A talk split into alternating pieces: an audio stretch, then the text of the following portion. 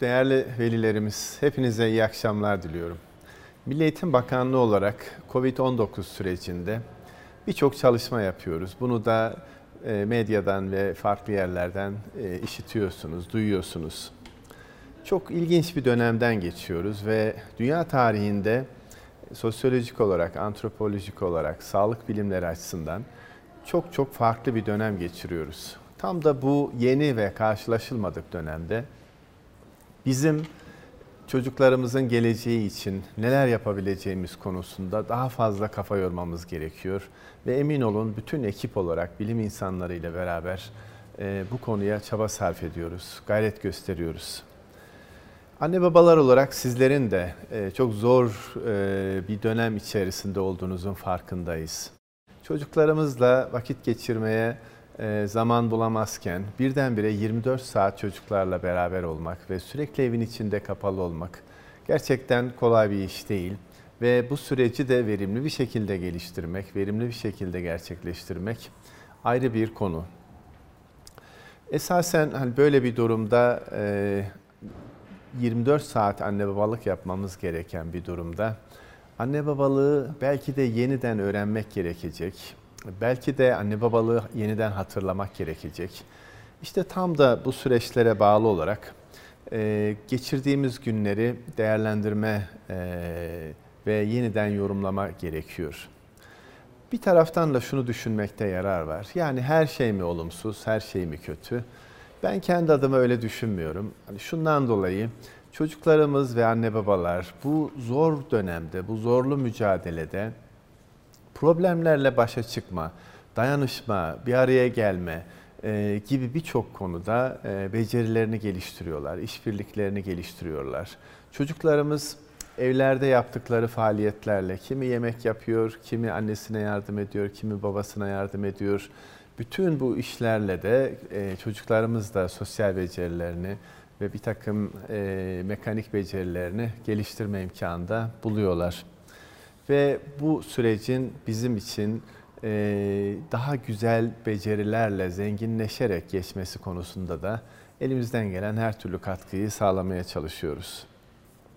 Eğer bu dönemi e, bu şekilde becerilerimizi artırarak geliştirirsek ileriye dönük olarak iyi ki e, diyeceğiz. Ama bu dönemde problemler büyürse ve çözmekte zorluk yaşarsak özellikle çocuklar açısından beceri kazanmak değil de belki bazı davranış problemleri, bazı alışkanlık sorunlarıyla karşı karşıya kalabiliriz. Peki ne yapmalıyız o zaman? Yani velilere ne tavsiye ediyoruz? Ee, bu konuyla ilgili uzmanlar neler öngörüyorlar? Anne babalarla görüştüğümüzde onlar neler söylüyorlar? Bu konuda birçok çalışmamız var ve şunu gördük. Çocukların yaşına göre bu durumla baş etme e, farklılaşıyor. Yani okul öncesi çocuğumuz, ilkokul çocuğumuz, ortaokul ve liseye giden çocuklarımız bu konuya farklı tepkiler veriyorlar ve farklı ihtiyaçlara e, doğru bir takım yönelimler gösteriyorlar. Bir taraftan da şunu söylemek lazım. Çocuklarımızın mizaçları, anne babalarımızın, anne babaların kişilikleri e, bu problemle ilgili olarak yine farklı tepkilerle karşı karşıya. Yani problem aynı olmasına rağmen yaklaşım ya da bu probleme gösterilen tepkide bir farklılık söz konusu. Kimi çocuk değişimi ve değişikliği bir mücadele fırsatı, mücadeleye davet olarak görürken kimi çocuk da değişimi bir tehdit olarak algılıyor. O yüzden de daha çok problem hissediyor ve başa çıkmakta zorlanabiliyor. Yani özet olarak böyle bir durumda bizim işin e, zor taraflarını gördüğümüz gibi iyi taraflarını da görmemiz, çocuklarımızın yapısına göre, mizacına göre, kişiliğine göre, anne babaların tutumuna göre de e, konuya nasıl yaklaşacağımız konusunda biraz kafa yormamız gerekecek. Çok değerli anne babalar, veliler, öncelikle çocuklarımızın e, fiziksel sağlığını çok önemsiyoruz. Zaten virüs meselesi, COVID-19 meselesi öncelikle fiziksel sağlığımızı tehdit eden bir konu. Bununla ilgili çok fazla mesaj var, çok fazla içerik var. Televizyonlarda, kitaplarda, yayınlarda, sosyal medyada sürekli bu konuyla ilgili bir takım bilgilendirme çalışmaları yapılıyor. Bu güzel bir şey. Fakat fiziksel sağlığın ötesinde Covid-19'un bir de ruhsal sağlığımızla ilgili kısmı var ki bu da çok önemli. Çünkü kapalı kalmak, uzun süre işten uzaklaşmak ve insanların artık e, temas ihtiyaçlarını karşılayamaması ve çocukların bir araya gelememesi, bahçeye, parka gidememesi vesaire vesaire. İşte tam da bu arada çocukları gözlemek ve onlarda acaba bazı ruhsal belirtiler var mı diye bakmak lazım. Ne olabilir bu belirtiler? Belki birkaç tanesini somut örnek olarak hani vermek mümkündür. Bazen çocuklarda, büyük çocuklarda altın ıslatma gibi, parmak emme gibi bazı gerileme davranışları söz konusu olabilir. Bazılarında uyku sorunları olabilir. Uyuyamama, e, çok uyuma, kabus görme vesaire gibi problemleri de e, görebiliriz. Sıklıkla karın ağrısı da karşımıza çıkan bir konu ve karın ağrısına da e, dikkat çekmekte yarar var. Çocuklarımızın yalnız kalamaması, annesine babasına yapışması, ayrılmak istememesi ya da odasına kapanması, hiç çıkmaması, sevdiği işlerden vazgeçip artık bir boş vermişlik içerisine girmesi, bütün bunlar olumsuz belirtiler ve bu belirtiler söz konusu olduğunda da e, bizim muhakkak anne baba olarak e, dikkat etmemiz, gerekirse bir uzmana danışmamız, gerekirse rehber öğretmenlerimiz her ilde telefonlarının başında ve sizlerin sorularını yanıtlamakla ilgili hazırlıkları var. E, bu konuyla ilgili de çeşitli paylaşımlarımız oldu, olacak tanıtımla ilgili, erişimle ilgili. Bunları da başka kanallardan, EBA'dan, televizyonlardan, Milli Eğitim Bakanlığı'nın web sitesinden öğrenme imkanınız olabilir. Peki ne yapalım bu süreçte? Evet, ruhsal sağlığına dikkat edelim ve belirtilere bakalım. Çocukların eğitimine daha fazla yardımcı olabilmek için anne babaların bugün rolleri de değişiyor. Yani anneler, babalar e, artık sanki bir öğretmen olmak zorunda da kalıyor. Bu süreçte uzaktan öğrenme faaliyetlerini başlattık. Uzaktan eğitimle e, öğrencilerimize her gün televizyonlardan yayınlar yapıyoruz. Bir taraftan internet tabanlı eğitim bilişim ağında EBA'da e, on binlerce içerik var, videolar var, animasyonlar var, simülasyonlar var. O şekilde destek olmak istiyoruz. Derslerin tekrarı var. Onlara bakılabilir. Ama sizlere düşen şey elbette bir öğretmen olmak değil. Onların öğretmenleri var ve inşallah okullarımız açıldığında da çok güzel bir şekilde eğitim öğretimimize devam edeceğiz. Anne babalardan beklentimiz ne o zaman? Aslında bizim beklentimiz belki bir benzetme yaparak açıklamak uygun olabilir.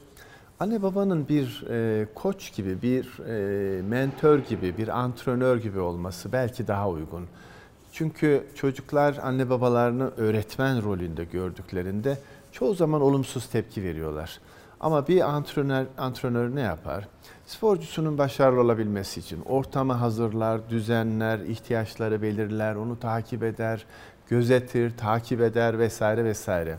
Aynı şekilde anne babaların da, ebeveynlerin de e, bu e, iletişimi kurmalarında fayda var.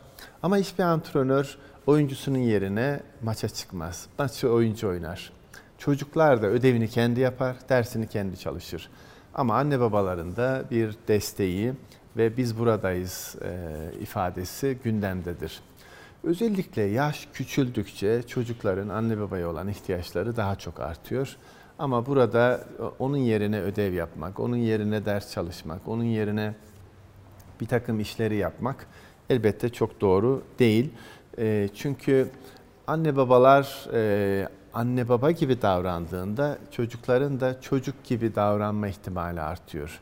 Yani onların arkadaşları var. Bir arkadaş gibi e, anne baba olmak e, çok doğru olmayabilir. Çünkü onların arkadaşı zaten var. Ama ders dışında oyun oynarken vesaire arkadaşça yaklaşmak elbette söz konusu olabilir. Ama bunun için çocuklarımızın e, motive olması önemli. Fakat bu arada da arkadaşlarıyla bağlantısının kesilmemesi önemli. Belki görüntülü konuşma yoluyla, belki sesli konuşma yoluyla, arkadaşlarıyla e, birlikteliklerini devam ettirmek e, uygun olabilir ve bu anlamda öğretmenlerin de e, müdahil olması şart. Çünkü öğretmenlerinden bazı konuları işitmek, e, ödevlerini öğretmenden almak, geri bildirimleri öğretmene vermek çocuklar açısından daha e, normaldir. E, bu yüzden de öğretmen arkadaşlarımızı da sıklıkla öğrencilerini takip etmeleri konusunda, onlara destek olmaları konusunda hatırlatmalar yapıyoruz. Çünkü çocuklar bizim için emanet diyoruz ve bu emanete sahip çıkmak zorundayız diyoruz. Ve çocuklarımızla bu ilişkiyi, bu iletişimi sürdürürken elbette onlarla ödevler hakkında konuşacağız. Ama ödevi yapmayacağız. Yani ödev hakkında konuşmak başka bir şey, ödevi yapmak bambaşka bir şey. Ve bu durumda anneler, anne ve babaların e, çocuklardan beklentisini biraz yüksek tutmasında fayda var. Çünkü çocuklar hep hedef isterler ve o hedefi görmezse bir boş vermişlik ve düşük motivasyon söz konusu olabilir. Elbette çocuğun e, durumuna bakıp çok çok yüksek hedeflerden, beklentilerden söz etmiyoruz. Yani onun yapabileceğinin biraz üzerinde, e, biraz yüksek e, beklentilerden söz ediyoruz. Bu çerçevede de beklentinin yüksek olması, anne babanın bir antrenör gibi davranması, e, katılımı sağlamak öğretmenle, akranlarla, arkadaşlarıyla vesaire bunlar önemli konular. Bütün bunları yapabilmek için de bir rutine ihtiyaç var. Yani çocuğun günlük bir programa ihtiyaç var. Bu programlardan biz çok sayıda hazırladık ve her sınıf düzeyine ne yaptık? Ee, bu programları e, yapılandırdık bir, birinci sınıftaki, ikideki, üçteki, beşteki, yedideki her çocuğumuza günlük program yaptık. Bunu da Milli Eğitim Bakanlığı'nın sitesinde, sosyal medyada ve birçok yerde bunu yayınladık. Televizyonlarda gösterildi. E, isterseniz bu programa bakabilirsiniz. İsterseniz ailece kendi programınızı yapabilirsiniz. Ve böylece e, çocuklarımızın bir rutin ihtiyacı karşılanmış olur. Bu ne demek? Bu rutin olmazsa ne olur? Eğer rutin olmazsa çocuklarda alışkanlık gelişmez. Alışkanlığın gelişmesi belirli rutinlere sahip çıkmakla e, söz konusu olabilir. Ve bu rutin yapılırken de muhakkak anne babanın gözetimi şart. Küçük çocuklar hem gözetim isterler hem de yanlarında biraz daha fiziksel olarak bulunmamızı isterler. Ama lise e, gençleri daha çok e, yalnız kalmayı seviyorlar ve e, ama gözetimin de olmasını dolaylı olarak beklerler. Yani biz onları tamamen tabii ki boş bırakamayız. Çünkü e, çocukları gözetim altında tutmak, onların e, izlendiğini onlara hissettirmek önemli.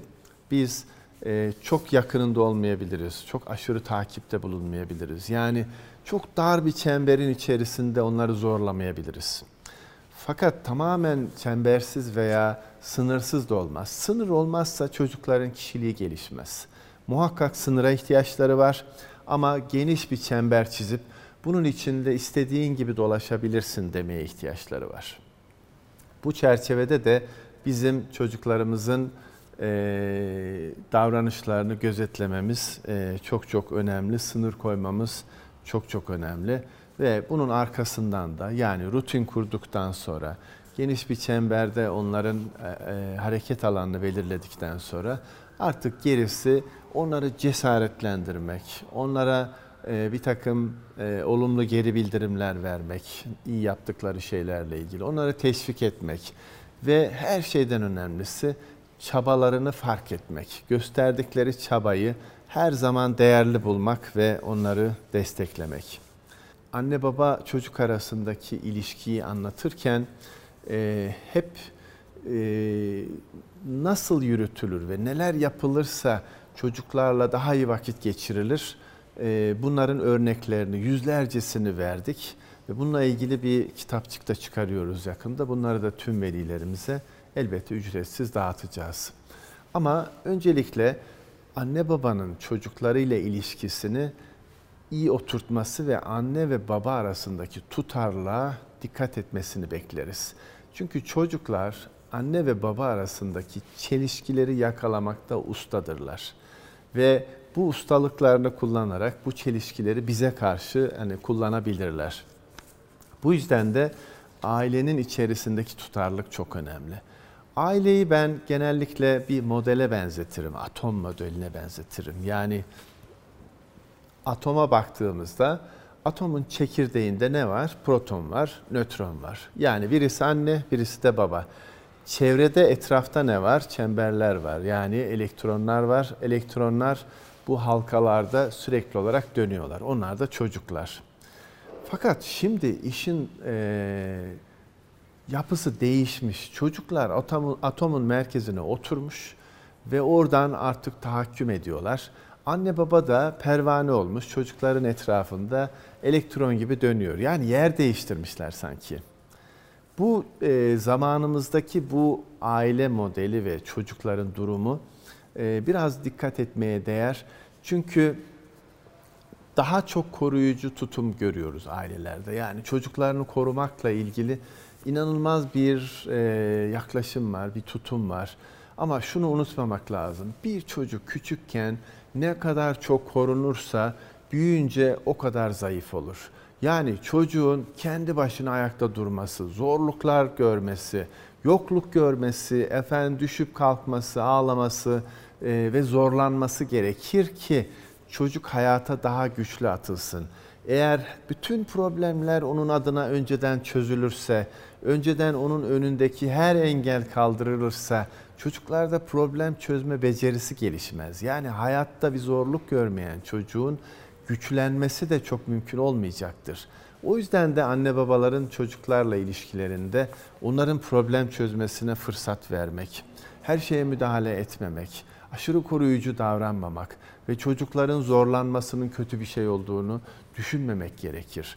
Ve çocuklar bu sıralarda biliyorum çok canları sıkılıyor, can sıkıntısı yaşıyorlar. Belki burada bir noktaya daha işaret etmek lazım. Çocukların can sıkıntısı yaşaması biz eğitimciler açısından çok da olumsuz bir şey değil.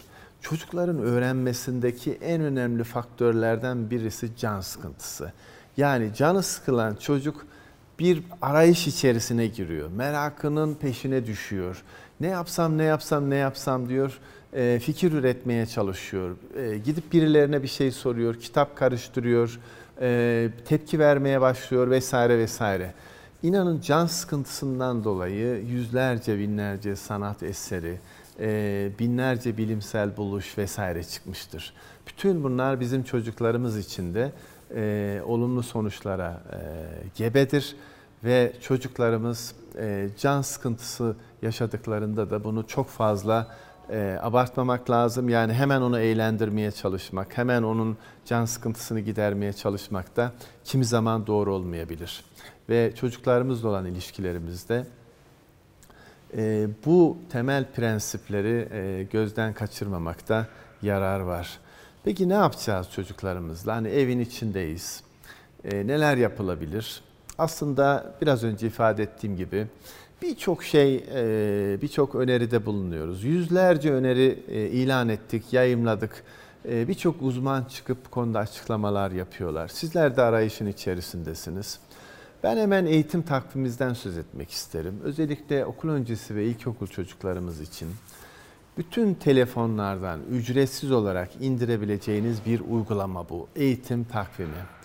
Eğitim takvimi neyi içeriyor? 365 gün için her gün ama her gün çocuklarla ne yapılabilir? Hangi oyun oynanabilir? Hangi etkinlik yapılabilir? Hangi bilimsel çalışma o gün öğrenilebilir? Hangi kelimenin düzgün yazılışı öğrenilebilir? Günün güzel sözü nedir? bizim değerlerimizle ilgili hangi içerikler söz konusu olabilir? Bütün bunları her gün ama her gün bulabilirsiniz ve bu ücretsiz. Çok değerli velilerimiz bunun ötesinde e, bazı belki somut e, birkaç öneriye daha ihtiyaç olabilir. Eğitim bilişim ağına bakabilirsiniz. Orada da her yaş grubuna uygun animasyonlar, oyunlar, çizgi filmler var. Oradan da bulmak mümkün. Ama evin içerisinde e, hani Milli Eğitim Bakanlığı olarak biz her şeyi akademik dersler olarak görmüyoruz. Bir çocuğun sanatla uğraşması, sporla uğraşması onu çok çok geliştirir ve kişiliğini olgunlaştırır. Ee, çocukların belki aile içinde, belki arkadaşlarıyla Mesela bir şarkı günü yapması, bir e, fen deneyi günü yapması, arkadaşlarıyla beraber bir spor günü yapması vesaire gibi bir takım çalışmalarda e, yapılabilir. Bunlar görüntülü e, konuşmalar vasıtasıyla veya çevrim içi etkinlikler vasıtasıyla da söz konusu olabilir. Bu arada çocuklarla evin içinde neler yapılabilir? Mesela benim çok önemsediğim bir bölümü mutfaktır. Mutfak bir çocuk açısından belki de hayatı öğrenmenin en kestirme yollarından birisi.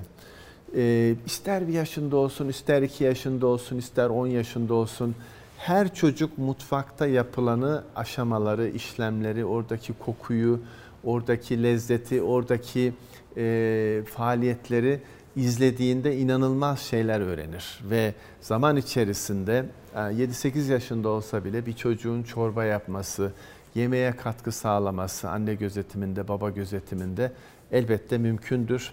Ve e, bazı çocuklar yemek yapmayı çok severler. Ve e, bugünlerde çocukların kendi başına kaldıklarında hayatta kalma becerisini geliştirecekleri tecrübeler edinmeleri de çok çok önemli.